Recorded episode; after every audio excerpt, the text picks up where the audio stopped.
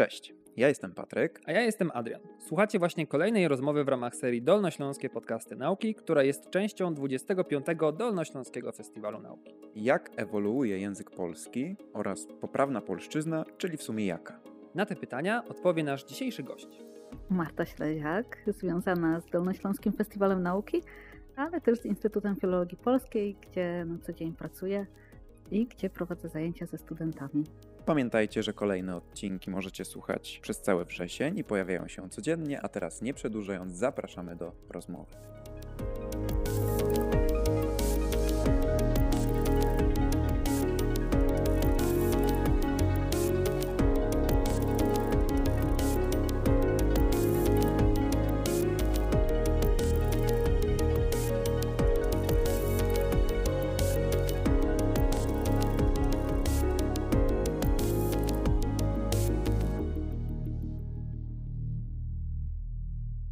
Pracownia polszczyzny mówionej.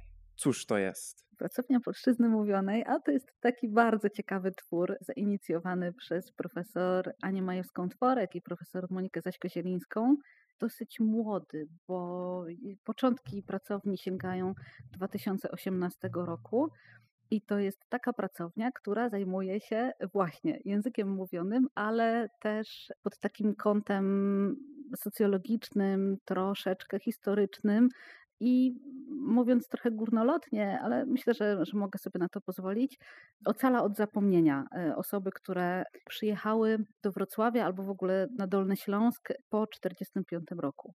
A zaczęło się wszystko od tego, że w naszym instytucie znalazłyśmy trzy y, kasety, stare kasety, materiały z lat 80., mm, które poprzednicy, właśnie dawni profesorowie, nagrywali wzorem innych profesorów, którzy reprezentowali inne ośrodki e, naukowe w Polsce. I mm, istniał taki projekt Mowa Y, miast. I Wrocław się w to włączył, Instytut Filologii Polskiej się w to włączył i profesorowie nagrywali mm, swoich znajomych albo osoby sobie bliskie w czasie takich codziennych sytuacji, na przykład rozmowa przy obiedzie, rozmowa z kimś, kto, kto przyjechał z Wilna, z kimś, kto na co dzień się czymś zajmował bardzo ciekawym.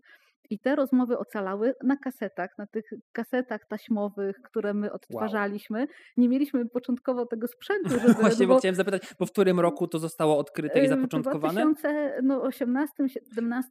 Okej, okay, czyli dosyć późno. No już kaset, y, odtwarzacz kaset tak. wideo to już tak ciężko chyba no, no dostać. Mało kto, kto miał. Ja jeszcze w domu rodzinnym mam taką wieżę właśnie z jednym, e, tak, z jednym miejscem na kasety i ja pamiętam bardzo dobrze kasety, pamiętam początki płyt CD, ale teraz no to już jest trochę egzotyczne i Przyszedł nam z pomocą pracownik właśnie bibliotekoznawstwa jeszcze i pracownicy Uniwersytetu w Łodzi, którzy przegrali zawartość tych kaset na y, materiał zdigitalizowany. I my ten materiał chciałyśmy przetransskrybować. Pomagali nam w tym doktoranci, studenci mm, i wszyscy przetranskrybowaliśmy te nagrania. To było bardzo trudne, dlatego że jakość tych nagrań była bardzo słaba. Korzystaliśmy z, z, różnych dostępnych programów do transkrypcji, na przykład y, z Exmaraldy albo z programu Elan. Y, I to się udało, zakończył się ten projekt powodzeniem, ale nabrałyśmy takiego apetytu na to, żeby właśnie nagrywać i chciałyśmy zobaczyć, jak to jest po tych 20-30 latach i czy możemy same taki projekt przeprowadzić. I właśnie koleżanki wpadły na, na pomysł biografii językowych y, Dolnoślązaków, czyli osób, które właśnie po 1945 roku przyjechały na Dolny Śląsk, mm, nagrywania ich wspomnień związanych z tym, jakim językiem posługiwali się ich członkowie rodzin, y, mieszkańcy, y, koledzy, koleżanki na podwórkach. I to były fascynujące opowieści. Nagrywałyśmy osoby po 1965 roku życia, które miały niesamowite historie do, do podzielenia się z nami. I właściwie wiele było zalet tego projektu, bo po pierwsze uwieczniliśmy głosy tych osób, osób po 65 roku życia.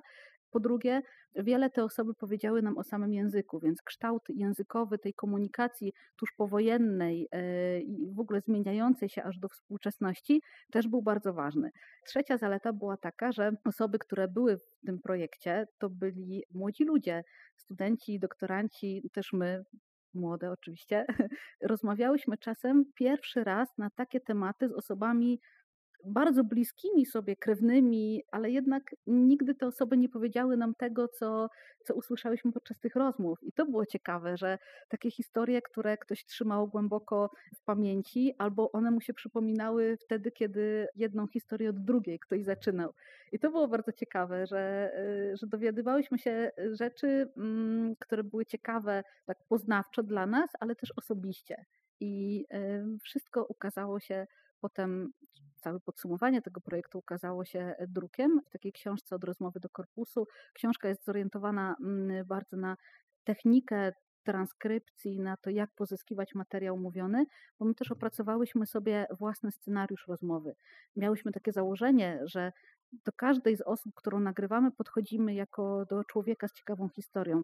Więc to nie miał być wywiad taki kojarzący się stricte z wywiadem właśnie radiowym czy telewizyjnym, takie wyłapywanie informacji, tylko to miała być rozmowa y, na temat życia i spostrzeżeń różnych, y, wplecionych też różnych refleksji na temat języka właśnie tych osób, z którymi rozmawiałyśmy.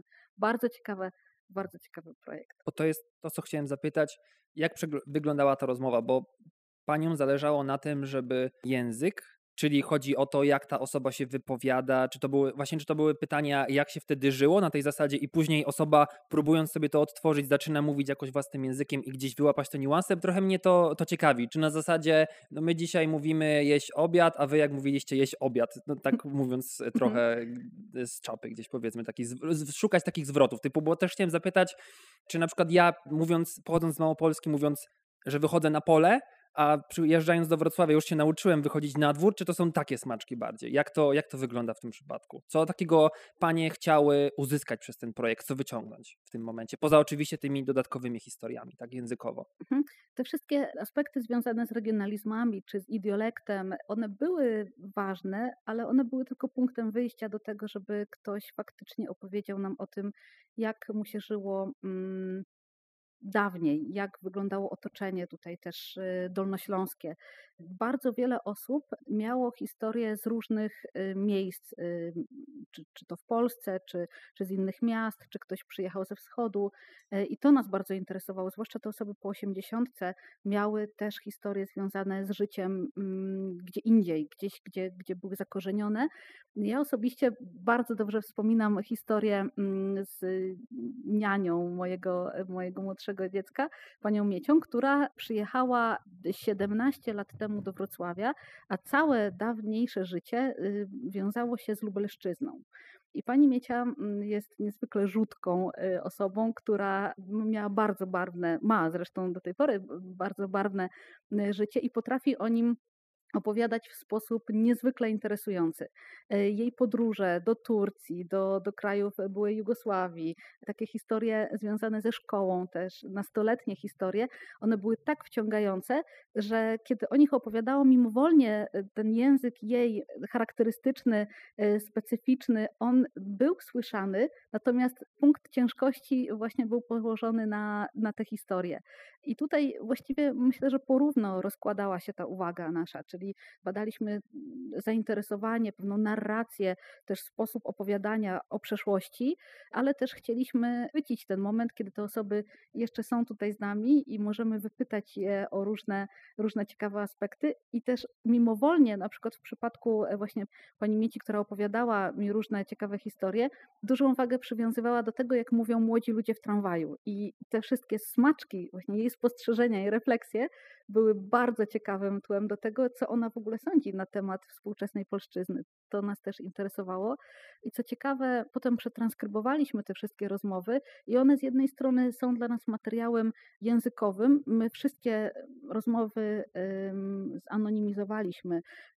Wszystkie detale, które mogłyby wskazywać na to, kto mówi, skąd dokładnie pochodzi, chociaż to akurat była istotna rzecz, ale takie rzeczy, które mogłyby zidentyfikować łatwo tę osobę, one były anonimizowane i ta rozmowa jest dla nas y, językowym, ale też jest taką narracją, która mówi nam o przeszłości i to, to w tym wszystkim było najciekawsze. A to ciekawe, bo w pierwszym momencie, jak pani opowiadała o tych kasetach z lat 80., to właśnie miałem takie wrażenie, że skoro to jest taki materiał trudny do odzyskania, te, żeby całość przetranskrybować, to w tym procesie jednak uciekły takie aspekty jak wymowa, jak akcent. I mam pytanie, czy tak faktycznie było, to po pierwsze, a po drugie, czy to miało znaczenie w tym już y, pani projekcie i czy udaje się takie rzeczy przetranskrybować, czy to jednak jest nie do zrobienia i to musi być materiał taki nagrany audio. Mhm. Da się to przetranskrybować, chociaż wiele było momentów takich, kiedy mimo, że kilka osób e, słuchało mm, jakiegoś wycinka materiału, to nie wiedzieliśmy, co tam zostało powiedziane. Albo sprawy techniczne, albo ktoś był daleko. Natomiast to, co udało nam się uchwycić po przesłuchaniu tych rozmów, dla mnie na przykład, ja słuchałam pełnych dwóch nagrań, bo podzieliliśmy się tym materiałem, było to, jaką atrakcją był magnetowid. Jaką atrakcją e, był sprzęt nagrywający w latach 80., bo przetranskrybowałam rozmowę, która e, rozgrywała się przy obiedzie. To miała być e, naturalna, bardzo spontaniczna, oczywiście niezaaranżowana rozmowa rodzinna przy obiedzie. I słychać było, można było to wyłapać z kontekstu, że ten duży sprzęt stoi na stole, tak żeby wyłapywał bardzo dokładnie to, co mówią członkowie rodziny. I co chwilę padało, nie interesuj się tym, nie patrz w tę stronę, ale nie dotykaj tego, nie włączaj przycisków, e, to się nagrywa, to cały czas leci. I to było ciekawe, że oni nie skupiali się na tym, o czym mają rozmawiać, to miała być bardzo spontaniczna rozmowa, a jednak ten sprzęt był na tyle niezwykły w tym czasie. No przecież jak stoi, e, leży na stole e, telefon komórkowy u nas teraz, nie wzbudza to niczyjego zainteresowania, prawda? Tak się oswoiliśmy z tym sprzętem. Więc to było bardzo ciekawe, też takie poznawczo interesujące. Natomiast dla nas, jako językoznawców, koleżanki na przykład zajmowały się wszystkimi operatorami metatekstowymi, czyli tymi no, właśnie, takimi częściami języka, które pozwalają nam się namyślić, wziąć jeszcze y, chwilę oddechu i, i gdzieś zebrać te myśli, a czasem są po prostu takimi wtrętami, które no, z, z, przyzwyczajenia wypełniają. Lepsze takie wypełniacze. Coś o tym wiemy z Patrykiem, prawda? Lepsze takie wypełniacze niż inne, prawda? Więc to też było poddawane takiej naukowej refleksji. My mamy, mimo że zajmujemy się wszystkie polszczyzną, współczesną polszczyzną, y, to i tak tych obszarów, które można badać, nawet w samej polszczyźnie mówionej, jest bardzo dużo i, i każdy gdzieś tam swoją lukę, swoją niszę wychwyci i, i, to obserwuje. Jaka jest Pani nisza w takim razie? Czy możemy o czymś takim mówić? Co dla Pani jest najbardziej interesujące w języku? Aktualnie, aktualnie hasła polityczne. To jest to, czym się teraz interesuję i na co poświęcam bardzo, bardzo dużo czasu. Czyli mówiąc przez to, ma Pani na myśli, jak tworzone są slogany i co za sobą niosą, czy jeszcze Czy w ogóle coś taki innego? komunikat polityczny? Czy na zasadzie wychodzi jakiś polityk na scenę i mówi więcej chleba i wszyscy skandują więcej chleba. To jest coś w ten deseń? Tak, Od badam- jaki jest za tym przekaz? Tak, czy to hasło jest nowe, czy ono pojawiło się już y, dawniej, czy on, mówiąc kolokwialnie, zżynął od kogoś i to było chwytliwe kiedyś i dzięki temu ktoś za pomocą tego hasła zdobył sobie, zaskarbił sobie uwagę publiczności, no mniej lub bardziej świadomie, czasem te nawiązania są świadome, a czasem nie. Więc wykorzystuje na przykład to samo hasło albo podobne hasło, żeby właśnie, jeżeli ono już raz się sprawdziło, to żeby jeszcze raz y, zagrało w tym przekazie polityk i społeczeństwo. To w sumie, żeby nie wchodzić za bardzo w tematy polityczne, ale jednak zapytać o to, jakie w tym momencie mody wróciły? Z jakich lat mamy slogany aktualnie Chyba w zależy od do kogo kierujesz te słowa, prawda? Ja myślę, że mamy może jakąś modę w przekazie.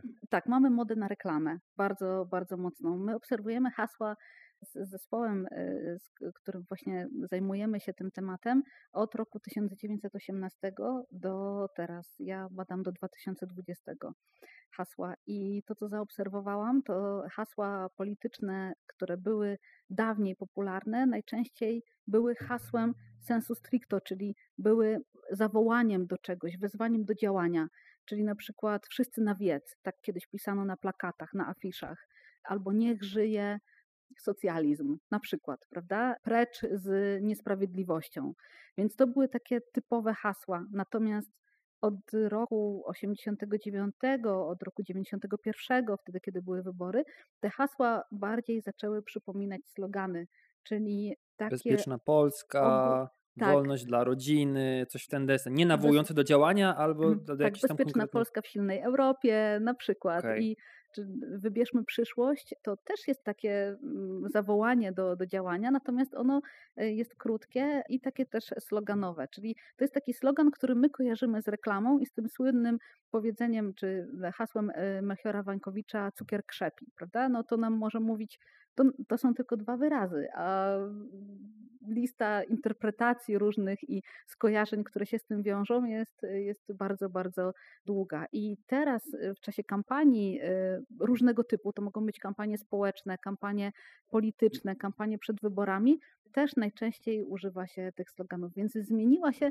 tak jakby struktura samego hasła politycznego. Polityk też często jest postrzegany jako produkt który trzeba sprzedać. Cała kampania przed jakimiś wyborami służy temu, żeby e, osiągnąć swój cel, a więc no, sprzedać się, sprzedać swoją wizję, dany program polityczny itd., tak itd., tak więc temu to ma służyć.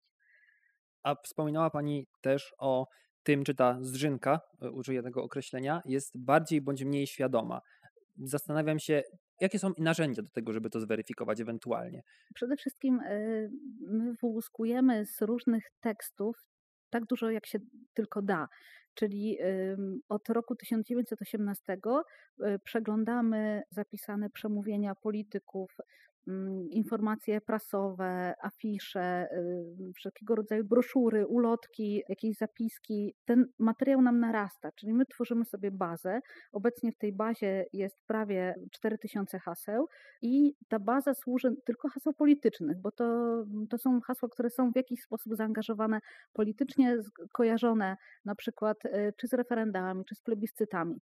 I im więcej tych haseł mamy, tym potem mamy większe porównanie do tego, co na przykład jest y, współcześnie. Mnie najbardziej w e sloganach imponuje ich siła i to, jak bardzo mocno ktoś może się przestrzelić albo nie. Mhm. I to w e, marketingu Bo bardzo produktów. łatwo y, od ki do kiczu y, przejść. No i najgorsze jest to, że to Dlatego, zostaje że jednak. Ten, to hasło na przykład czyny nie cuda, Łydy nie uda. Właśnie, łydy nie, uda, nie, łydy nie uda, prawda? E, no, e, slogan e, potrafi być bardzo, ale to bardzo niebezpieczny, jeśli chodzi potem o, o, nawiązania. jakieś przeróbki ewentualnie. Tak, no, Bóg, honor, ojczyzna. HBO. Znamy to z, z, ze sztandarów ze sztandarów, z zawołań takich bardzo patriotycznych. Natomiast jak w 2019 bodajże roku posłanki e, stanęły pod pomnikiem z napisem Bób, e, humus, Włoszczyzna, e, no to rozpętało się piekło na Twitterze, na, na tak, różnych tak, tak. portalach społecznościowych. To była obraza wielka. Myślę, że brakuje nam teraz takiego poczucia humoru, chociaż każdy ma swoją wrażliwość, Oczywiście, prawda? Tutaj, tak. Ale na pewno ona się, tak mi się wydaje, że się zmniejsza. Trochę się zmniejsza tolerancja na, na, na, na, na humor. Tak, Y, i oka gdzieś tutaj trzeba do tego y, podejść. Natomiast ja bardzo podziwiam kreatywność osób, które te hasła mhm, wymyślają. Mhm. Naprawdę, niektóre są bardzo, ale to bardzo tak wyrafinowane, hermetyczne, ale świadczące o tym, że osoby, które to wymyśliły, mają y, duże zaplecze intelektualne. Na przykład, że ktoś, o kim mówimy, nie odróżnia signifią od signifie, no to to jest hasło, którego na pierwszy rzut oka nikt nie zrozumie. A tutaj chodzi o strukturalistyczną koncepcję Ferdynanda de Saussure i o, ty, y, i o to, jak działa język. Moje Czyli ulubione, tak. Właśnie, że coś jest znaczące, a coś jest znaczone, więc osoba, która nie ma y, tej podbudowy filologicznej, no może nie, nie wyłapać. I to jest właśnie ciekawe, że one zawsze na dwóch um, poziomach komunikują. Na tym pierwszym, jakby powierzchownym i, i na tym głębszym, jeżeli ktoś wie o co chodzi, to to mrugnięcie okiem na pewno wychwyci i to jest, to jest bardzo ciekawe. To ja nie mam hasła politycznego, ani nic takiego, trochę poza kontekstem, ale też podziwiam i zawsze mm, zachwyca mnie wielowarstwowość, restauracja krowa żywa. Tak, tak, jejku, tak. Piękna na przykład sprawa, też, genialna. też. Tak, ja lubię takie zabawy słowne. Kiedyś widziałem chyba takie studio filmowe, nazywali się W gorącej wodzie Company.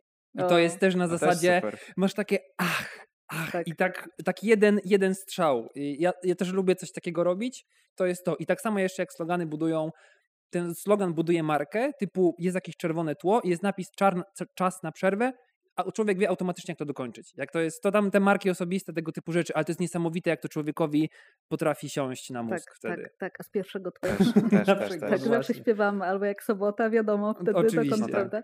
Więc to jest niesamowite. I jednym z takich haseł, e, które e, nie wiem, czy myślę, że nie są świadomym nawiązaniem, ale przez to, że wykorzystują te same słowa, czyli leksyka jest tutaj bardzo podobna, jest hasło z 2009 roku z kampanii Czyny nie cuda.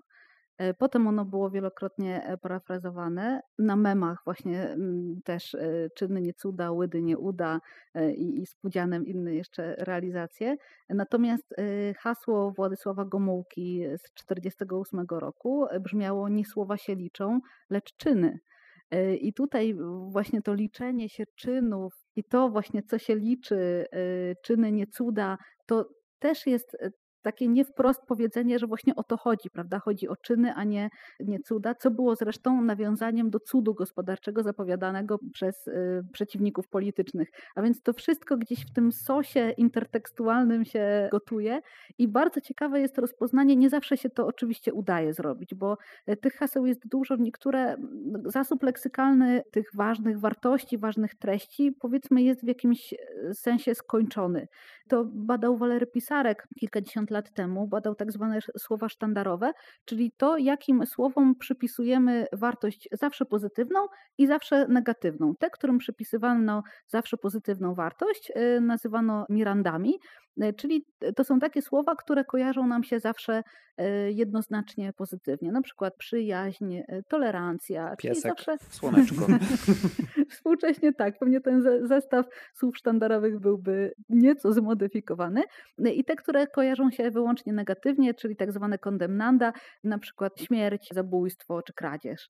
Myślę, że to znaczy to jest taka hipoteza, prawda, ale myślę, że jednak jest ten zasób słów, które jednoznacznie będziemy odbierać w każdej kampanii, w każdym sloganie pozytywnie, mm, a więc one są wykorzystywane w różnych ujęciach i prawdopodobieństwo, że trafimy na trop, który ktoś już kiedyś wykorzystał przed nami, jest bardzo duże. I są takie y, sformułowania badaczy właśnie haseł i sloganów politycznych. Dawniej nawet znane y, powiedzenie y, takiego francuskiego badacza Oliviera Rebula, który w latach 70. pisał, że miarą dobrego sloganu jest to, że ten slogan nie jest replikowany, że nie ma możliwości odpowiedzenia na ten slogan. I faktycznie coś w tym jest, bo jeżeli mamy slogan czyny nie cuda, a potem ktoś nam w memach zrobi łydy nie uda, no, no to, to slogan, jest, slogan jest skończony. To mhm. on już właśnie w tym momencie y, no, został uznany za, za coś prześmiewczego. A jeżeli mamy ten sam slogan, który funkcjonuje w różnych kontekstach albo po prostu jest niezmienny i nikt go nie modyfikuje, nie parodiuje, to znaczy, że jest tak dobry, że ma w sobie to coś. Że ma w sobie to coś właśnie. Okej, okay. to są takie slogany, które też często będą się powtarzały, mam wrażenie. I w takim kontekście politycznym rzucę hasło, które właśnie teraz wymyśliłem, a jestem pewien, że było motywem przewodnim kilku kampanii w ostatnim dwudziestoleciu. Polska jest najważniejsza. Na przykład. To, to no, pewno było ciężko, wielokrotnie ciężko, używane i... Tak, i... raz, że ma w sobie słowo y, Polska, I a najważniejsza. więc to już w ogóle... to tak. najważniejsze. Dwa, że jest tylko trzywyrazowe, więc jest krótkie, e, no i najważniejsza, a więc no, to już nam jakąkolwiek dyskusję e, ucina, Zamyka. no bo mhm. no kto nie przyzna, że, że Polska jest najważniejsza, Nie prawda? da się zaprzeczyć, czyli dobre hasło tak. to jest takie, któremu nie da się zaprzeczyć. Tak, tak i takie, które też czasem no właśnie nie może być w żaden sposób sparodiowane. Też chociaż to okazuje się dopiero po latach. Jest takie słynne powiedzenie Stanisława e, Jerzego Leca, czy hasła na sztandarach są trwałe, okazuje się w praniu. I to jest okay. bardzo, bardzo, to, to, jest bardzo lapidarne stwierdzenie, które właściwie mówi nam wszystko, prawda? No, okazuje się dopiero w praktyce i to, to w ogóle daje dużo satysfakcji taka praca, więc y, jeśli pytają panowie, czym teraz się zajmuję, na co teraz poświęcam swój czas, to to jest właśnie przygotowanie słownika haseł politycznych właśnie ze stulecia Polski. To jest praca bardzo żmudna, bardzo angażująca, ale dająca ogromną satysfakcję. I czy te hasła, one tworzą rzeczywistość, czy bardziej jednak odzwierciedlają rzeczywistość, w której są wypowiadane? I tak, i tak, myślę. Tworzą rzeczywistość, bo my potem tymi hasłami y, mówimy i one nam naświetlają pewną, mimo że podświadomie czasem, y, te komunikaty my je sobie gdzieś tam przyswajamy i potem mm, w różnych momentach one się mm, aktualizują e, nam gdzieś mentalnie, natomiast też są odzwierciedleniem rzeczywistości.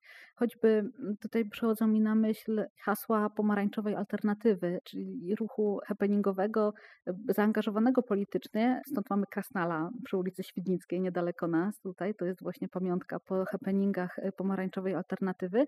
I odkryłam, że te hasła, które pojawiały się na strajkach dwa lata temu, w 2020 roku, w 2016, na fali strajków związanych właśnie z, z aktualnymi tematami politycznymi, te hasła były bardzo twórcze, bardzo też prześmiewcze. Ta prześmiewczość, parodia, sarkazm, ironia, które wyzierały z, z tych haseł trzymanych na transparentach, e, na kartonach, na czymkolwiek się da, przez wielu obserwatorów były uznawane za takie bardzo nowatorskie. Wow, że ktoś na to wpadł, ktoś połączył takie idee, one są bardzo odkrywcze. W ogóle sama wartość stylistyczna jest bardzo wysoka. Natomiast jak sięgnęłam do haseł pomarańczowej alternatywy właśnie z lat 80., Drzyna. Y, nie, nie. Okej, One uf, były, uf. myślę, że taki, taka forpoczta, tutaj pani Jola Jackowska uwielbiała używać tego słowa, forpoczta fes- festiwalu, czyli taka konferencja prasowa, która zapowiada nam dany Dolnośląski Festiwal Nauki. I one są przykładem właśnie y, wielkiej, wielkiej kreatywności. To były hasła, które były zaangażowane politycznie, a jednocześnie teraz jak je czytamy, to ja jak je czytam, to myślę sobie, świetny happening. Na przykład jeden z happeningów polegał na tym, że osoby, które brały w nim udział, miały na sobie koszulki. Każdy miał jedną literę na koszulce. I było napisane, jak ustawili się w odpowiednim e, rzędzie, to odbywało się wszystko na placu Nowy Targ, to było napisane precz z upałami. Natomiast co chwilę jedna osoba, która miała U, odchodziła, a kiedy zbliżała się policja, to przychodziła do tego szeregu. A więc było napisane precz z pałami albo precz z upałami, precz z pałami albo precz z upałami. No i oczywiście chodziło o y, danie przytyczka w nos y, milicji, która, która obserwowała to wydarzenie. Y, No happening na tamte czasy niesamowity, prawda? O dużej sile wyrazu. To, to, to jest coś takiego, co dzisiaj wzbudza no, duży, duży też podziw, jeśli chodzi o, o język. Także naprawdę mm, jest w tych hasłach coś takiego magicznego, bym powiedziała. I właśnie trochę też w kontekście, ostatnio mam dosyć dużo kłótni ze znajomymi, jak coś się powinno mówić. Chyba jednym z takich ostatnich pojedynków, gdzie zrobiłem plebiscyt na całą firmę, jest pokazywać, y, wróć, nie, patrzeć czy patrzeć. No i oczywiście każda strona coś argumentowała, typu patrzeć, bo przecież patrzymy, a nie patrzymy, ale z drugiej strony jest patrzenie, a nie patrzynie. I tak naprawdę później się chyba okazało, że obie formy są poprawne. I to sprowadza mnie do pytania, czy możemy mówić o poprawności językowej, takiej sensu stricto, że jest jakaś jedna definicja poprawnego języka polskiego, skoro on też dostosowuje się w jakiś sposób do ludzi. Oczywiście zakładam, że nie będzie wziąć, nigdy nie będzie popularny, znaczy nie będzie w poprawnej polszczyźnie, chociaż może. Czy możemy mówić o czymś takim jak poprawna polszczyzna, skoro ona i tak ewoluuje? Skoro Gdyby się- język jest żywy. na przykład, przecież słyszałem kiedyś, to jest chyba jeden z moich największych fenomenów języka polskiego, jak się przegląda stare, starsze książki, że był kiedyś czas zaprzeszły w polski. Ja Mhm. byłem, zrobiłem, byłem, zjadłem, a teraz się tego nie używa w ogóle. A kiedyś to mogła być poprawna polszczyzna. Starzą się tamte czasy. pojedyncze osoby starszej daty, które to używają. Tak, I nawet trochę młodszej daty też używają i jest to bardzo urokliwe. Zgadzam się. Jest potrzebne czasem. E, To jest ciekawe. Pytanie w ogóle o to, czy istnieje jeden poprawny język i jeden poprawny wzorzec, jest zasadne, jak najbardziej. I mamy mnóstwo takich telefonów do poradni językowej, bo raz w tygodniu prowadzę dyżury telefonicznej poradni językowej i bardzo często, bo odpowiadam też na maile, ludzie potrzebują rozstrzygnięcia, która forma jest poprawna i dlaczego. że- Dlaczego któraś- ich? Tak, dlaczego, ich, dlaczego oni mają rację. Tak. I o ile w wielu przypadkach można powiedzieć, y, wytłumaczyć to historycznie, dlaczego właśnie tak jest poprawnie, to o tyle jest taki procent y, pytań, na które nie możemy powiedzieć, że akurat tak jest poprawnie, bo na przykład to są pytania o styl, czyli jak lepiej jest powiedzieć, o szyk wyrazów, albo czasem o przecinki, które mogą być różnorako interpretowane.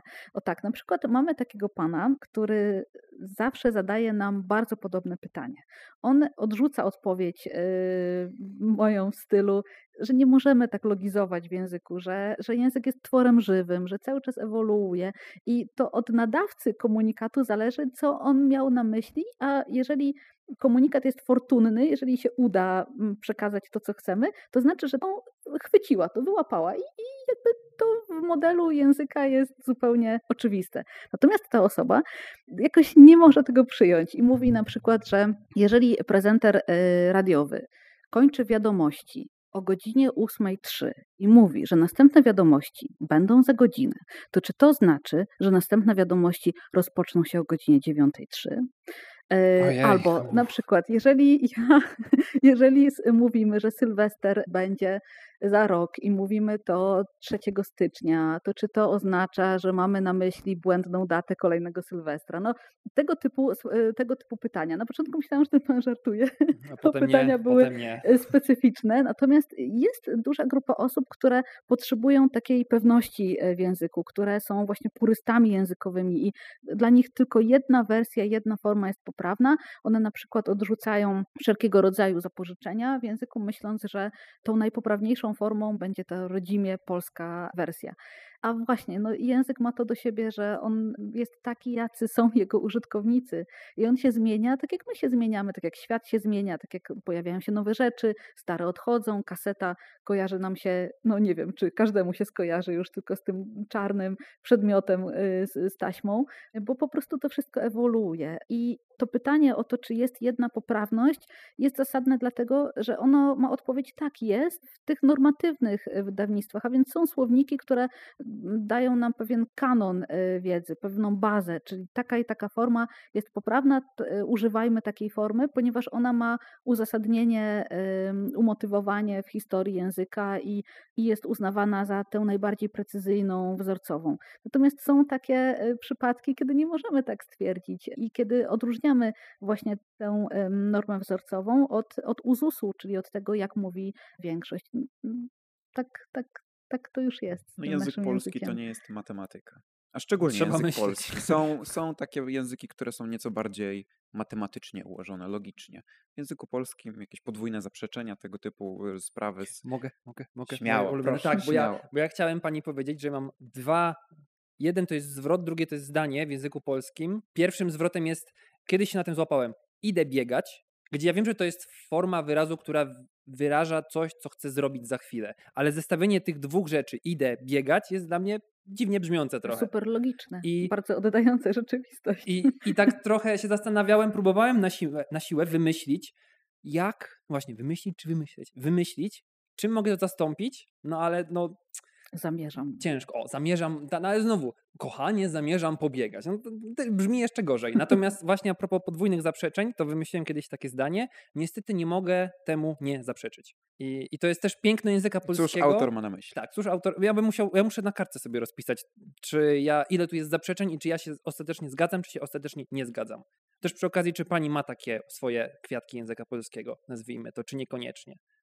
Pytanie. Niech pani się namyśli, bo Spokojnie. ja zapytam Adriana w tym czasie. O nie, no, Bo dawaj. powiedziałeś, że te wyrażenia są strasznie głupie. To znaczy, że cię przerażają? A, no, no o, A, wa- widzisz, o choćby widzisz, nawet, widzisz? nie? Tak, są bardzo głupie w takim razie. Mhm. Ale no właśnie język polski jest, jest dziwny, straszny, piękny, głupi. No, znaczy, trochę mnie to dziwi, różny. trochę mnie to dziwi Mhm. też, że że ja będąc native'em w tym języku, jak to się ładnie określa, że urodziłem się, mówię, w ogóle nie zwracam uwagi na to, że coś jest jakieś dziwne sformułowanie. Jak mieliśmy kolegę ze Stanów Zjednoczonych w mojej grupie badawczej i raz mu zrobiłem lekcję polskiego, ja się zacząłem łapać na tym, jak polski jest niesamowitym językiem, na ile trzeba zwrócić uwagę rzeczy i że ten język nie jest czasami logiczny. Na przykład też miałem właśnie rozmowę wczoraj z dziewczyną, że ma bratanka, który normalnie mówi po niemiecku, ale próbuje się uczyć polskiego. No i liczył. 1, 2, 3, 4, ok.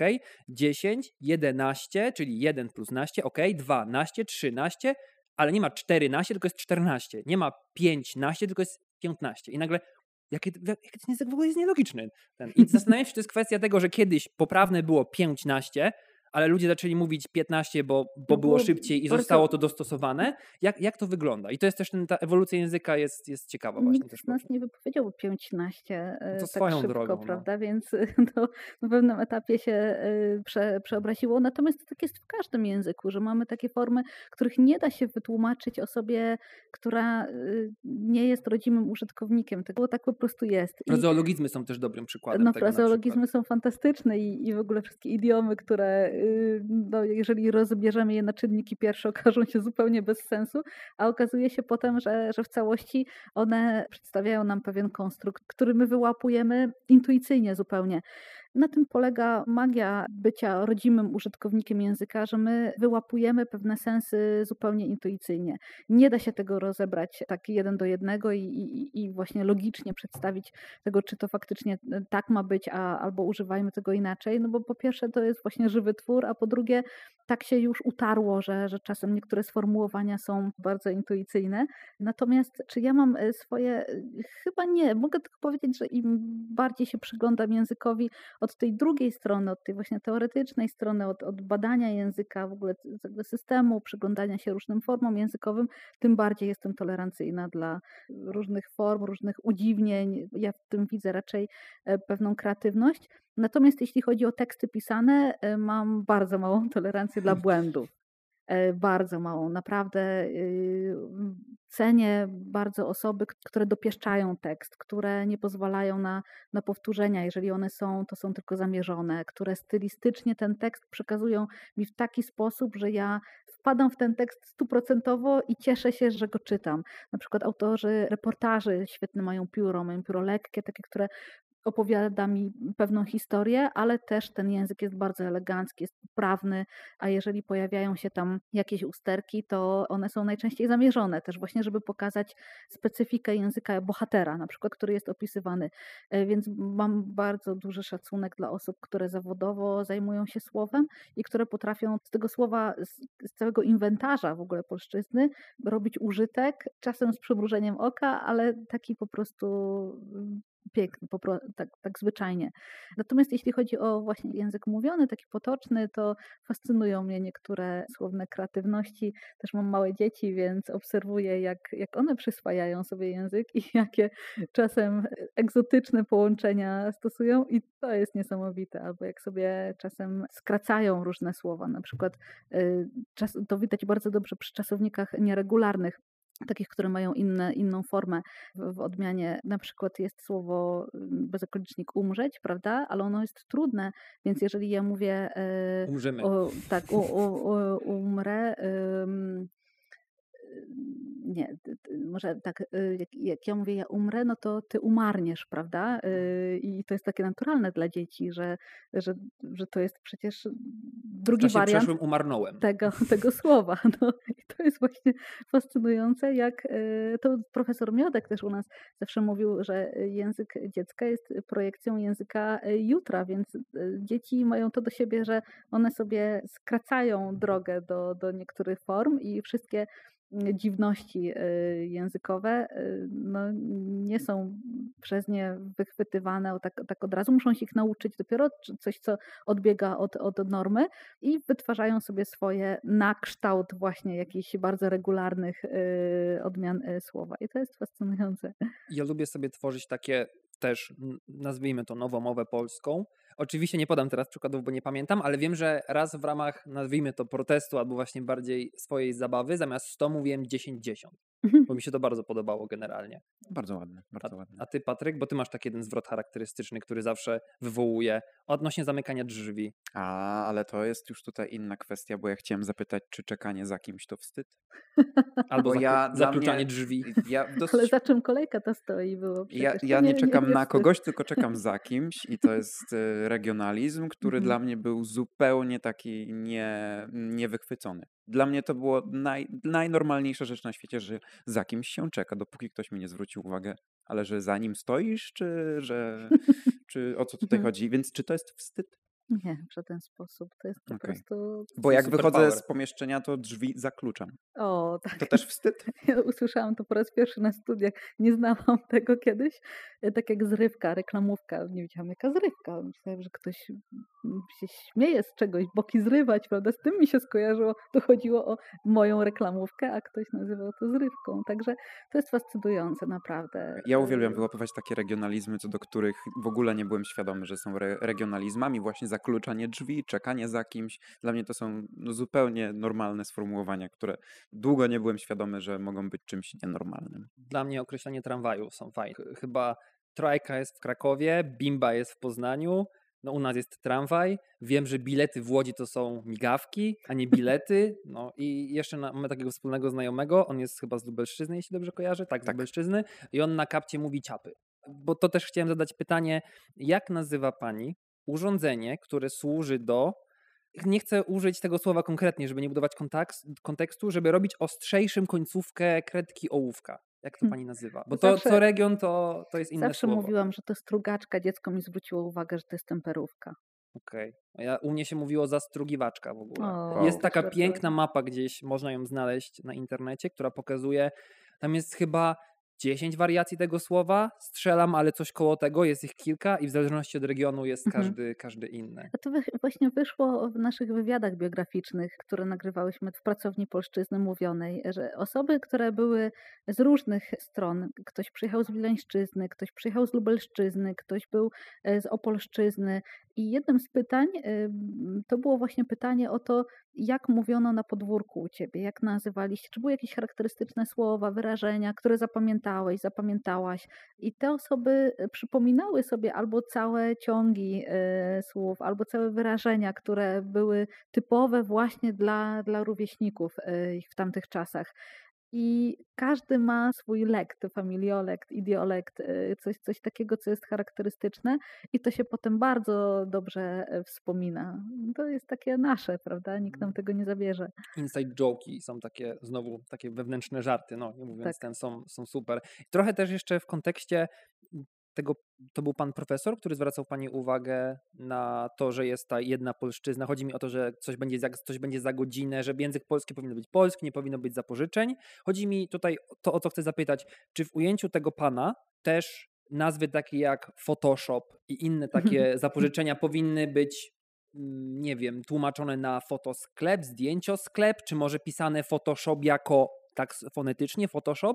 Mi się zawsze Mi się z przypomina język, albo tak, mi się, mi się zawsze kojarzy tutaj język rosyjski, którego się uczyłem i to jest super, super. Oni mają swój własny alfabet, oczywiście cyrylicę, Jazz się jako jazz, prawda? tak, Oni i on wszystkie rzeczy w swoim alfabecie fonetycznie. I to nie jest dziwne, no bo jak mają to zrobić? Nie będą nagle pisać arabskimi literami, wróć, cyfry są arabskie, nie będą pisać tym naszym Łacińskim. alfabetem, łaci, tak, łacińskim alfabetem tych słów, przepraszam, e, tylko no piszą po swojemu, ale jakoś jak zobaczyłem właśnie napisane Photoshop e, po rosyjsku tak fonetycznie, to zdębiałem. No, Mhm. nie mogłem, w ogóle straciłem orientację na tym, co jest na lekcji, tylko czytałem wszystkie angielskie zapożyczenia w tym rosyjskim i no, byłem w innym świecie po prostu, byłem tym zachwycony.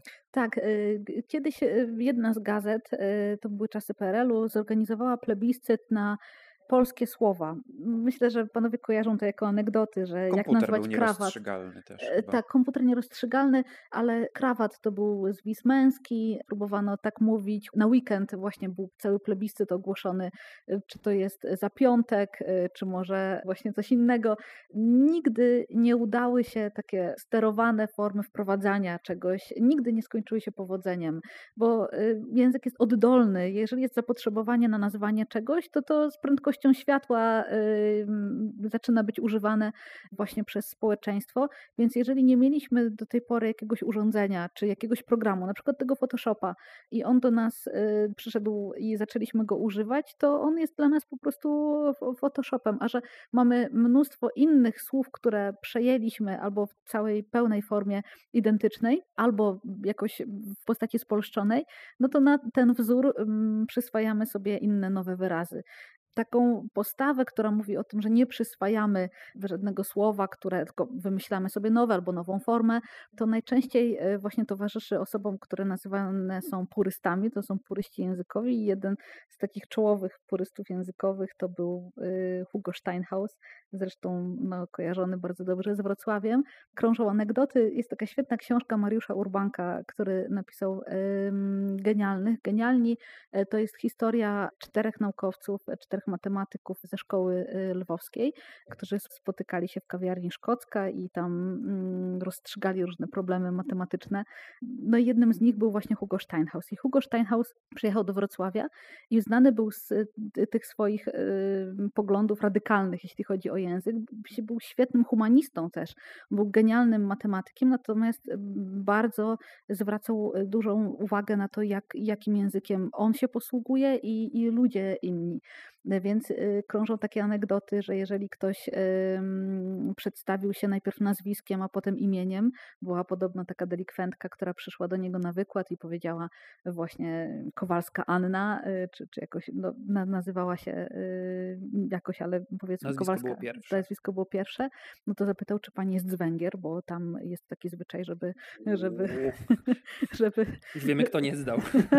tak, tak. Jeżeli no właśnie ktoś popełnił jakiś błąd, to był zdyskredytowany od razu, co też uczyło takiej postawy refleksyjnej wobec języka.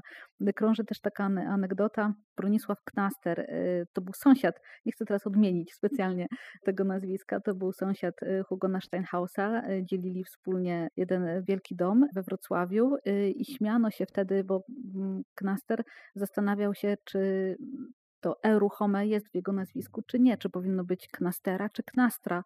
Śmiano się, że z jednej strony rosną astry, a z drugiej astery, bo toczyli boje właśnie z Hugonem Steinhausem, która forma jest poprawna i czy to e ruchome powinno tam się znaleźć, czy może jednak nie. To są bardzo ciekawe anegdoty. Natomiast jeśli chodzi o y, właśnie taką postawę, że powinno być tak, a nie inaczej, to jest tylko taka indywidualna kwestia. Bardzo mi się kojarzy to z y, odmianą nazwisk. Jest mnóstwo mnóstwo osób, które nie chcą odmieniać swojego nazwiska, bo mówią, moje nazwisko się nie odmienia. I to, no, jeżeli dochodzimy do tego argumentu, to wiem, że koniec. No mogę tylko powiedzieć, no możemy sprawdzić. Niektóre rzeczywiście y, mogą sprawiać wrażenie, że się nie odmieniają, bo w każdym y, przypadku mają tę samą formę. Na przykład żeńskie zakończone na spółgłoskie. Ja mam nazwisko Śleziak i czy w mianowniku, czy w dopełniaczu, czy w bierniku to nazwisko brzmi tak samo. Ale na przykład y, nazwisko męskie to samo już dostaje końcówki, czyli Śleziaka, o Śleziaku, ze Śleziakiem i tak dalej. Lepiej to sprawdzić wcześniej, a nie iść w zaparte, że, że nie, moje nazwisko w ogóle się nie odmienia albo odmienia się właśnie tylko tak, a nie inaczej. Może to być oczywiście z jakąś tradycją rodzinną powiązane, ale są takie miejsca w internecie też dostępne, ogólnodostępne, w których można sprawdzić odmianę, odmianę nazwisk, bo takie stanie na straży właśnie tej nieodmienności jest trochę sprzeczne z wzorcami w ogóle języka fleksyjnego, a taka jest polszczyzna. Ale z drugiej strony to, co pani mówiła, że mamy purystów językowych, to pokazuje, że nazywając te osoby, definiując je przez per purystów, jak gdyby wyo- tak, tak, że to są o, e, jednak osoby może nie obce, ale takie inne od nas, w związku z tym to jest coś takiego troszeczkę niestandardowego, żeby być e, purystą językowym. A są takie nacje, które nie mają żadnego problemu z tym, żeby jednak znajdować e, ich własne odpowiedniki słów, mhm. na przykład pochodzących e, z nie wiem, języka angielskiego. Francuzi na przykład. Oni są w tym świetni. Oni są do przesady, bo na o przykład... Tak, ale to wiesz, oni to u nich jest historycznie tak. Ale Harry Potter, Anglii, Bilbo Baggins, oni też są odmienieni na... Wszystko tam jest odmienione. Z tego, co Tam kojarzę, komputer to, tak. to jest e, Lordinater. Tak, tak, tak, tak, koślawa, tak, tak. koślawa wymowa, uczyłem się też trochę, ale, ale tak, no to wiem. Ale to wynika z tych zażyłości historycznych, nie, że oni się nienawidzą wzajemnie po prostu. Ale da się, są bardzo uparci i zawzięci w tym i się da. Mhm. No tak, można oczywiście, można, wszystko można. W takim razie, jak jesteśmy w tym temacie cudzoziemców, bo omawialiśmy trochę o tej poprawności językowej z poziomu nas, Polaków, to w takim razie, bo mówiła też pani, że była lektorem dla cudzoziemców, to co takiego sprawia problem, albo co jest problemem właśnie dla osób chcących nauczyć się języka, już nawet pomijając tam te formy różne, bo to jest oczywistość, ale jest coś takiego, co jest nieoczywiste, powiedzmy? Hmm. Przy pierwszym zetknięciu fonetyka jest bardzo trudna. Właściwie dla cudzoziemca to nasz język jest takim zbitkiem wszystkich to jest no, nie do wychwycenia czasem, o co, które słowo właśnie padło. y, i co się, co się kryje pod tą pod, pod tym szelesz... literek. Pod tym szeleszczeniem, tak jedne nacje są bardziej przyzwyczajone do takiej fonetyki, a czasem potrzeba wręcz całego roku, żeby fonetycznie się przestawić na, na te nasze głoski. Polskiego i kultury dla cudzoziemców. E, ta szkoła funkcjonuje na Uniwersytecie Wrocławskim przy Instytucie Filologii Polskiej jest taki roczny kurs e, przygotowawczy, gdzie często wielki nacisk kładzie się właśnie na te kwestie fonetyczne, oprócz tych wszystkich gramatycznych, ale osoby, które, e, a mnóstwo jest studentów z Chin, Korei, e, też zainteresowanych naszym językiem, to często te osoby przez na przykład Chińczycy potrzebują bardzo dużo czasu, żeby fonetycznie sobie ten język no, ułożyć żeby móc rozróżniać te głoski, bo one, one tutaj, to jest ta pierwsza bariera, z którą spotykają się y, cudzoziemcy. A potem, chciałam powiedzieć, jest już tylko gorzej, nie, nie demonizujmy. Nie, y, no to jest język, y, często się śmieją cudzoziemcy, w którym wyjątek na wyjątku goni inne wyjątki, ale mają ogromną satysfakcję, można się oczywiście go nauczyć. Mówi się, że mm, jest taki slogan reklamowy, slogan na koszulkach, na, na, na, na różnych jeszcze innych produktach. Mówię po polsku, jaka jest twoja supermoc. To, to jest język jak każdy inny język obcy. Jeżeli uczą się go inni Słowianie, no to jest lepszy w przyswojeniu.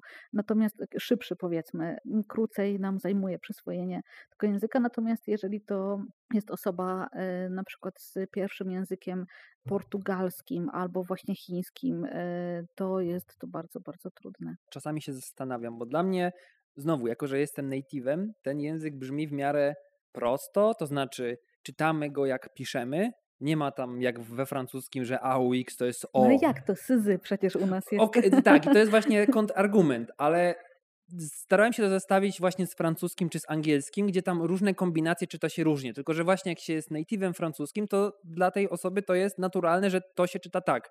I czasami się zastanawiam, jak język polski brzmi dla innych. Bo jak się jedzie za granicę i ja sobie słucham różnych języków, to ja nic nie rozumiem.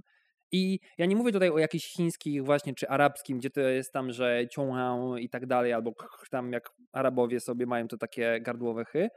I staram się to zestawić zwykle sobie mówię, że ten polski jest taki logiczny, bo właśnie znowu mówimy jak piszemy i, I, to się w miarę składa, ale to chyba tak nie jest. No generalnie. nie jest, nie jest, nie jest tak. Właśnie fonetyka i te głoski, te zbitki, wszystkie spółgłoskowe, one są trudne, ale jak już jesteśmy nad poziomem tego alfabetu, to już jest dobrze, bo już czytamy, już mniej więcej wiemy o co chodzi. Cudzoziemcy też przybijają sobie piątkę, umiem czytać, wiem jak brzmią głoski, świetnie, ale jak widzę pod y, znakiem piesi, to myślę sobie, jak dużo tu psy muszą być jakieś, prawda? No bo jest pies, no i nic bardziej mylnego, prawda? Bo chodzi o osoby piesze, którego to słowa nie powiązalibyśmy z tymi pieszymi, prawda? Więc to jest y, kolejny etap tego zdziwienia. Natomiast mamy jako y, glottodydaktycy, moi koledzy, moje koleżanki, które zajmują się y, cały czas tą profesją, mamy narzędzia, żeby uczyć skutecznie cudzoziemców i osoby właśnie z pierwszym innym językiem, które chcą się nauczyć właśnie języka polskiego. I staramy się przedstawiać polszczyznę jako pewien zestaw algorytmów. Tego się nauczyłam też na studiach. W ogóle gramatyka funkcjonalna była dla mnie odkryciem na, na studiach. To nie była ta opisówka, która właśnie w sposób opisowy, bardzo dokładny, szczegółowy stara się przedstawić wszystkie zjawiska gramatyczne w polszczyźnie, tylko ta gramatyka funkcjonalna, która polega na tym, żeby znaleźć pewne mechanizmy, które pozwolą nam przyswoić ten język. Czyli jeżeli na przykład e, mamy grupę czasowników, które wymagają biernika, to uczymy ich w pierwszej kolejności, bo one są no, takimi must have'ami, tak, tak byśmy to nazwali, dla cudzoziemca, który przyjeżdża do Polski i w ciągu dwóch tygodni musi się troszeczkę nauczyć chociaż e, języka, żeby móc funkcjonować potem na pierwszym semestrze studiów, bo to są na przykład osoby, które przyjeżdżają na Erasmusa czy na inne wymiany studenckie. Mm, a więc właśnie zostając przy tym bierniku, podajemy im zestaw takich czasowników, jak jeść, pić i wtedy mamy e, sok. No i wtedy są takie algorytmy, które mówią nam, ten nieżywotny zostaje zostaje taki sam, że wodny się odmienia i tak dalej, i tak dalej. Więc mamy y, dużo takich narzędzi, które pozwalają rozrysować jak matrycę siatkę właśnie tych wszystkich gramatycznych y, szczegółów i dzięki temu w logiczną całość układają się tej osobie, która się tego języka uczy. Mi się jeszcze bardzo podoba, jak się mówi o języku w sposób taki profesjonalny. I to też moja luba mi mówiła kiedyś. Miała chyba zajęcia, czy tam lekcje z niemieckiego i miała dziewczynę, tam koleżankę, która po tym niemieckim tam w miarę mówiła. I nauczycielka coś tam próbuje tłumaczyć. No i no i tutaj Kasia, no zastosuj ten imiesłów przymiotnikowy tutaj tam z tą y, przydawką w tej partykule do y, mianownika. A ona, co mam zrobić? I to jest też, mnie też fascynuje ten zapis właśnie taki, jak tutaj pani mówi biernik, gdzie to mniej więcej jest na języku polskim, ale jak można mówić po polsku, nie mówiąc po polsku trochę. To jest dla mnie tak fascynujące w tym kontekście. Miało być luźno. Tak, ale to jednak gdzieś siedzi w głowie i pozwala uporządkować bardzo mocno ten gramatyczny świat bo my na co dzień się gramatyką, no, nie musimy się interesować na co dzień gramatyką. No my się po prostu mówimy w języku tak. polskim, jak mówimy. No bo chcemy wyrazić siebie, e, to co myślimy, naszą sympatię, złość i wszystko inne, więc nie zastanawiamy się nad tym, ale jeżeli ktoś przychodzi z zewnątrz i chce się tego języka nauczyć, no to już musi go rozłożyć na czynniki pierwsze.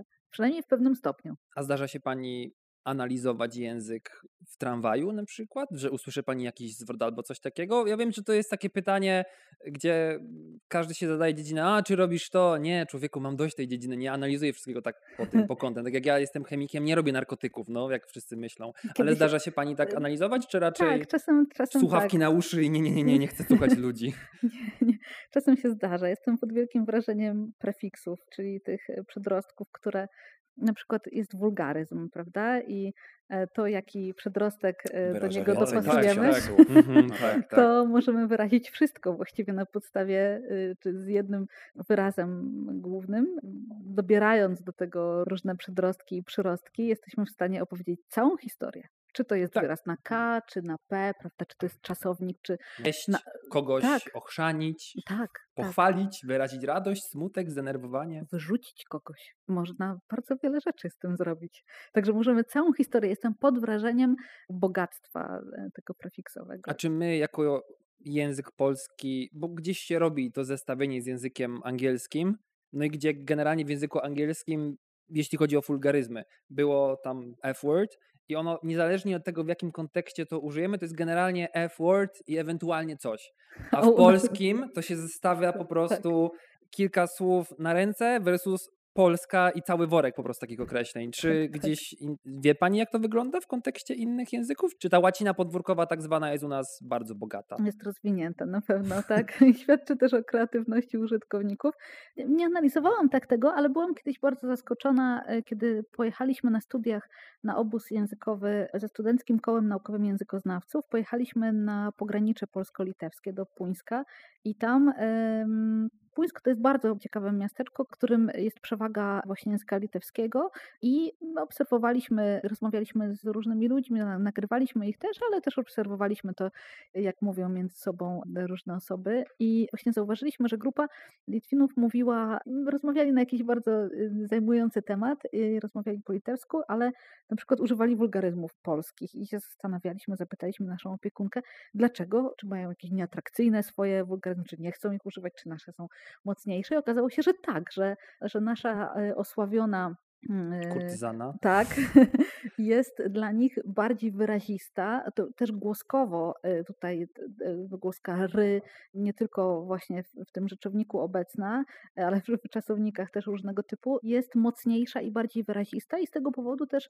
te osoby używały właśnie tych, tych wulgaryzmów. To było dla mnie bardzo ciekawe spostrzeżenie i mimo, że minęło mnóstwo, no bez przesady, też kilka lat od tego czasu, kilkanaście, to, to, to mi się przypomina zawsze y, jako taki przykład czegoś dla mnie niezwykłego, bo jednak odbieram inaczej ten język od środka, a inaczej jak, jak, jak zerknę na niego z drugiej strony. To jest chyba też jedno z tych słów, które jest znane na całym świecie. Trochę tak. odbijając temat zapożyczeń w drugą stronę, też czy pani wie na ten temat coś, czy jakieś polskie słowo poza wspomnianą kurtyzaną robi furorę na świecie? Czy jest coś takiego, że nie, ale właśnie z Polski, czy nadając kontekst, Czesi mają swojego robota i są z tego bardzo dumni. Tak, i że my mamy z czeskiego robota. tak, no w, we, prawie, no w wielu językach świata robot to jest robot i pochodzi z Czech. Tak, tak, tak, to prawda.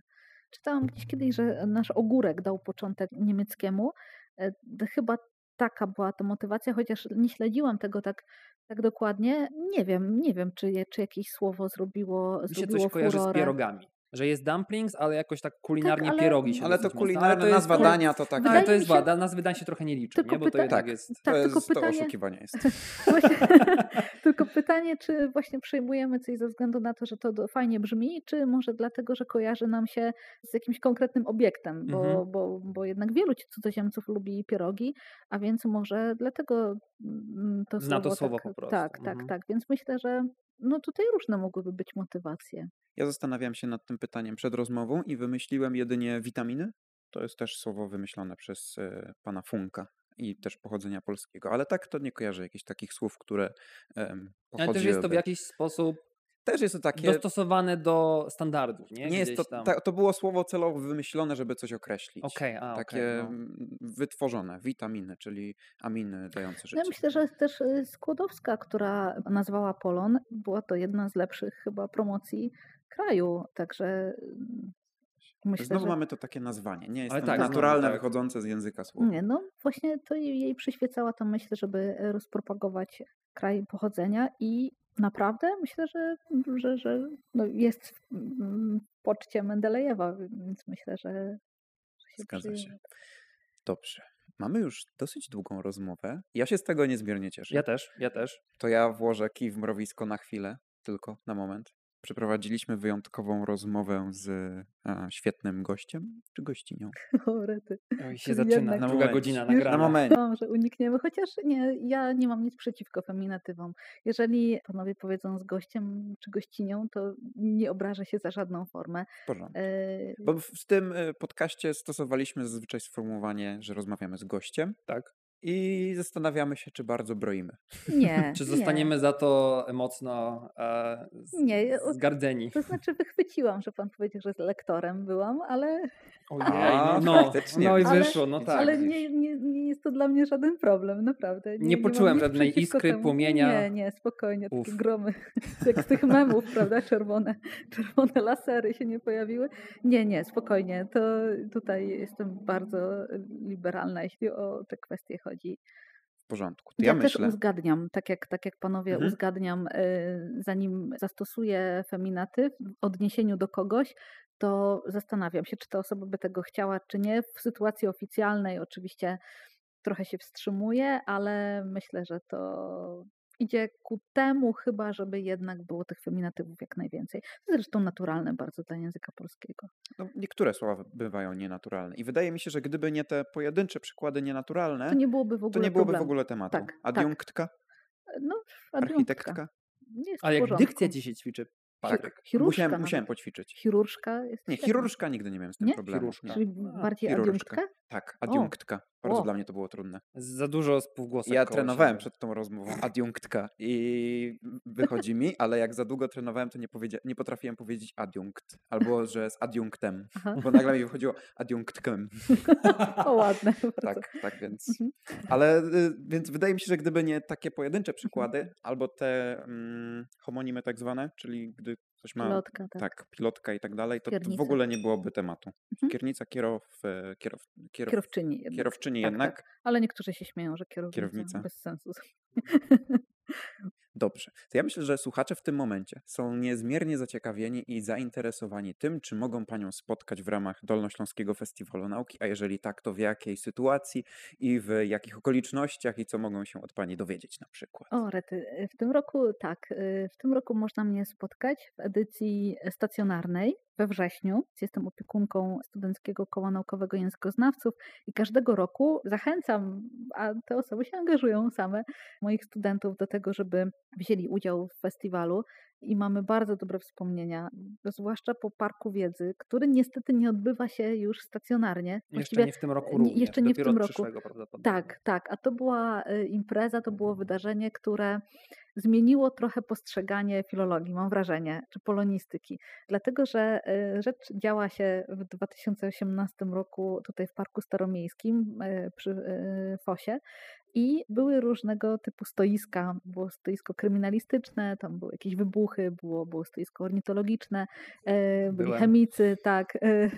I Właśnie wiedziałam, że skądś pana A, kojarzę. czyli jednak, okej. to właśnie zastanawiałem się, kiedy był mój pierwszy Dolnośląski Festiwal Nauki. 18 chyba, prawda? Prawdopodobnie tak, chyba tak, też mi się tak wydaje. I, y, I tam było mnóstwo, w ogóle to wydarzenie jest bardzo, bardzo ciekawe. I pamiętam, jak właśnie nasza tutaj y, pani Jola, która jest kierowniczką biura, mówiła, no ale z czym wy byście wystąpili? Mówimy, że ze słownikami chcielibyśmy pokazać książki, słowniki.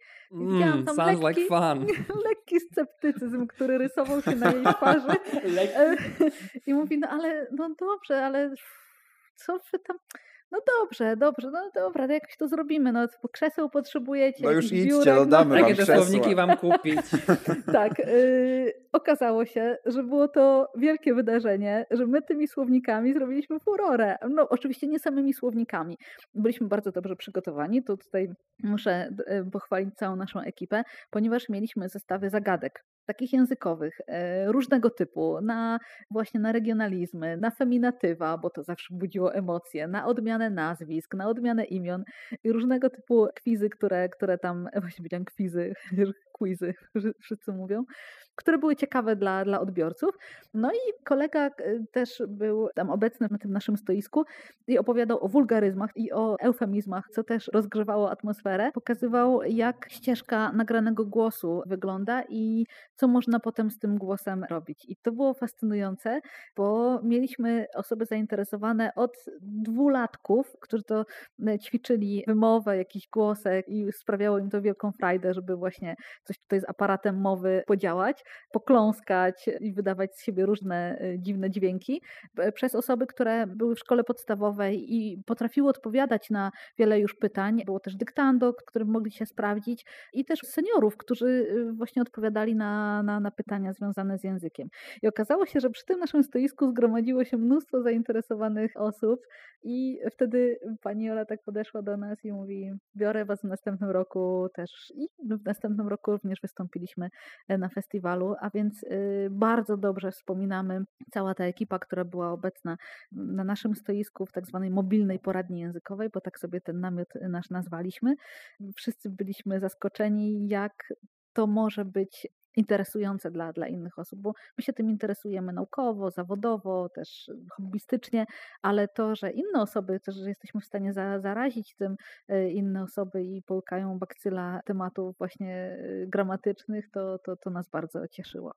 Ale wracając do pytania, bo trochę odbiegam, przepraszam, wyszłam gdzieś tam za Odrę, to tak, w tym roku też można, można mnie spotkać. Bardziej przez te wszystkie lata udzielałam się w regionie, ponieważ chodziłam do, do liceum w Ząbkowicach Śląskich i z tym liceum cały czas jestem związana właśnie festiwalem i mm, organizuję tam każdego roku dyktando y, i konkurs wiedzy o współczesnej polszczyźnie, więc w tym roku będzie tak samo październiku możemy się spotkać w Ząbkowicach w czasie edycji regionalnej, a we wrześniu we Wrocławiu mamy zorganizowane właśnie też spotkanie z osobami, które chciałyby posłuchać, jak Studenckie Koło Naukowe Językoznawców, jak pracowało w Rzymie, w archiwum Poloników.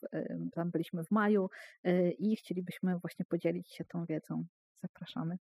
No ja też w Pani imieniu zapraszam na te wydarzenia. A to w takim razie, bo powiedziała Pani o kwizach, ja mam takie, Chociaż takie to- pytanie. Aqua, aqua? Przyznam, że to jest dla mnie troszeczkę bardziej obce niż Aquapark. Jednak bliższy jest mi Aquapark niż, niż kwizy. Chociaż w radiu, e, w takich popularno-naukowych audycjach, kwizy jednak zwyciężają nad quizami. Okej, O, okej. w Zastanawiałem się nad tym. Y, Sos pomidorowy, który można użyć do frytek, pizzy na przykład, to Ketchup? ketchup? Okej, ketchup.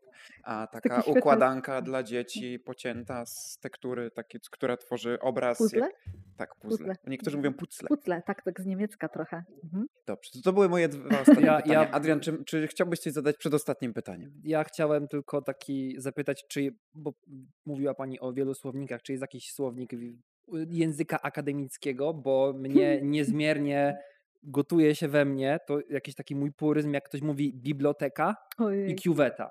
I to Kieweta. ja rzadko, ja rzadko jestem wyczulony na jakieś słowa, ale jak słyszę biblioteka i kieweta, ja bardzo przepraszam osoby, które tak mówią, ale ja po prostu jakoś tak, Nie, myślę, że to jest taka... em, skąd to się wzięło? Bo kieweta to wiem, okej, od angielskiego kiewet, ale biblioteka, że biblioteka? Em, Nie, to znaczy y, teraz mam y, wiele różnych skojarzeń z osobami, które właśnie tak mówią, e, ale to, to jest pewna naleciałość jeszcze z y, taka, ja bym tego nie przyporządkowała do akademickiego języka. To jest bardziej idiolektem osób, czy właśnie taka naleciałość związana z tym, w jakim środowisku się obracały, skąd pochodzą i czy często słyszały właśnie tego typu y, wymowę. Także nie powiązałabym tego. Może mi, dla- ja się dlatego, właśnie ja się tylko tam się z tym spotkałem, to jest bo ciekawe. może, może po prostu w Jakaś- innych sytuacjach nie mówimy o bibliotekach, prawda? No. Tylko dosyć, mówimy o tym- typowe dlatego. Dobre mówimy- spostrzeżenie. tak, Mówimy prawda, o, tym, tak. o tym na studiach, dlatego taka wymowa jest możliwa. Oczywiście biblioteka, tak tylko powiemy, i takie też zalecenie jest w słowniku poprawnej polszczyzny, ale to wynika z takich indywidualnych na, naleciałości. Nie, nie wiązałabym tego z akademickością. Okej. w Ale że w tym kontekście pojawia się to najczęściej, No stąd, tylko to- stąd. A jeszcze, jeszcze to batalie, czy się powinno właśnie mówić aqua aqua albo quasi quasi, jak są quasi cząstki albo quasi cząstki. Nie, to quasi, to zawsze quasi. To też zależy właśnie od obiektu, bo jakbym miała y, zrobić taką gradację, to quasi a quiz y, i jeżeli jesteśmy przy quasi, zawsze powiemy quasi, aquapark już y, niektóre osoby właśnie tak będą wypowiadać zawsze i nie przyzwyczają się do aquaparku, mimo że akwarium się przyjęło, nie mówimy akwarium, tylko akwarium, prawda? E, A quizy jednak y, no częściej myślę, że stawiam 90 do 10, mm, jeśli chodzi o procenty, że, że powiemy raczej quizy niż quizy. No ja Zgadza zawsze team Takie quizy. bardziej wysublimowane. Ale powiem pani, że otworzyła mi pani oczy tym akwarium. Tak, z tym akwarium to ja Bo jestem... ja mówię aquapark, ale akwarium faktycznie. Ja tak to samo, przecież ja tak chodzi o, samo. o tę samą akwę. Tak, Mhm, tak. Dokładnie. tak. akwę. no.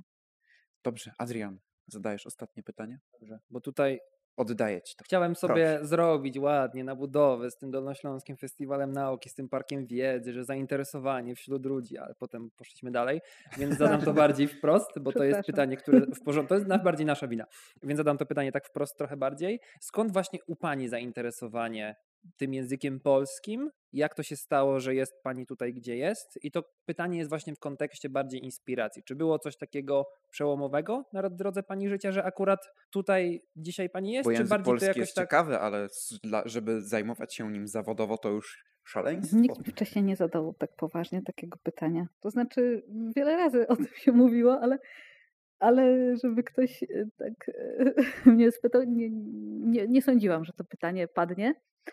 E, Jestem zaskoczona, Okej, naprawdę, ale... cieszymy się. e, Nie no, tak To to za- proszę to perspektywy- za, komplement. Tak, z perspektywy zadającego pytanie, jak gość mówi, to jest bardzo dobre pytanie, to od Tak. razu jakoś tak plus Tak, 30 do, tylko, do e, tak, tylko minus 30 dla mnie, prawda? Bo muszę teraz coś. To znaczy nie, nie, żadnej tutaj historii. Ja bardzo lubiłam język polski zawsze. Zaczęło się od gimnazjum. Miałam świetną polonistkę w gimnazjum, która właśnie gramatycznie nam pokazywała różne zawiłości, ro- rozwiewała różne wątpliwości i była po prostu bardzo wymagająca. Wtedy się to wszystko zaczęło, wtedy też intensywnie grałam w szachy i właściwie matematyka była dla mnie na równi ważna z językiem polskim, ale już im bliżej końca było tego gimnazjum, tym właśnie język polski zwyciężał. Y, W klasie humanistycznej byłam w liceum i tam też miałam polonistkę, która przygotowywała nas do olimpiady i pokazywała nam różdżki interpretacji, podawała różne ciekawe lektury i wtedy wsiąkłam chyba na dobre, właśnie czytając różne rzeczy.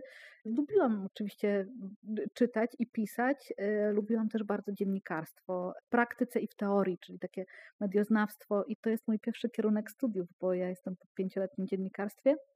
3 plus 2 oczywiście już w systemie bolońskim, ale bardzo się cieszę, że mam taką nadbudowę właśnie związaną z różnymi tematami około dziennikarskimi, bo Teraz pomaga w researchu, zakładam. e, Gdzieś. Bardzo, bardzo, ale z różnych, nawet nie, nie sądziłabym wcześniej, w jak wielu sprawach czy sferach w ogóle życia może to dziennikarstwo mi się przydać.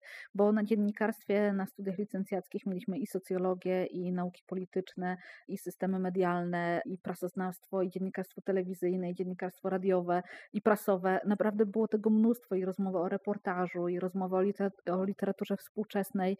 To było bardzo rozwijające, bardzo. I potem na drugim roku dobrałam sobie polonistykę, no tak właśnie z miłości i to dziennikarstwo zazębiło mi się z tą polonistyką.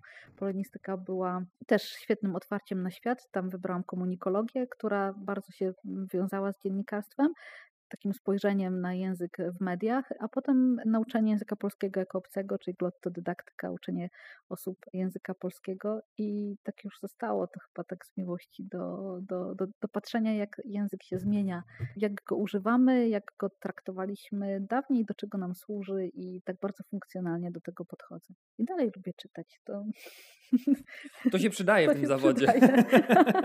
bardzo. Ze zrozumieniem jeszcze to już w ogóle wow. O, tak. Zaskoczyliśmy Panią tą, tym pytaniem, tak, tak, a odpowiedziała Pani śpiewająco. Jakby, jakby to było ćwiczone po prostu. A nie, nie, nie, nie ćwiczyłam. Ale teraz wracam bardzo często też do, do takich zadań popularno-naukowych. Y, wciągnął mnie festiwal też, przyznam, że jak byłam na trzecim roku studiów i yy, przyszłam do biura na praktyki, stałam na kolejnych kilka lat i, i ten festiwal, w ogóle bardzo mnie cieszy ta magia festiwalu. Jest coś faktycznie w tym niezwykłego, że przez tych kilka dni w roku otwieramy swoje pracownie, dzielimy się, musimy przełożyć to, co my naukowo robimy i co jest trudne dla, dla wielu osób, ponieważ no, nie specjalizują się w tym, a my musimy im to przedstawić yy, po ludzku. Więc to jest dla nas wyzwanie, a dla tych osób też szansa, żeby poznać to, co my robimy. I to wszystko odbywa się bezpłatnie. Możemy, mamy wstęp do szkół, prawda? Szkoły mają wstęp na nasze imprezy. I myślę, że wiele osób, które brały udział w festiwalu, właśnie brały udział w konkursach albo przychodziły na wykłady, potem wybierają te kierunki, którymi zostały zainteresowane w czasie studiów. To jest bardzo duża wartość i mam nadzieję, że będzie no, że stuknie setka co najmniej festiwalowi. To jest 20, 25, 25 jubileuszowa.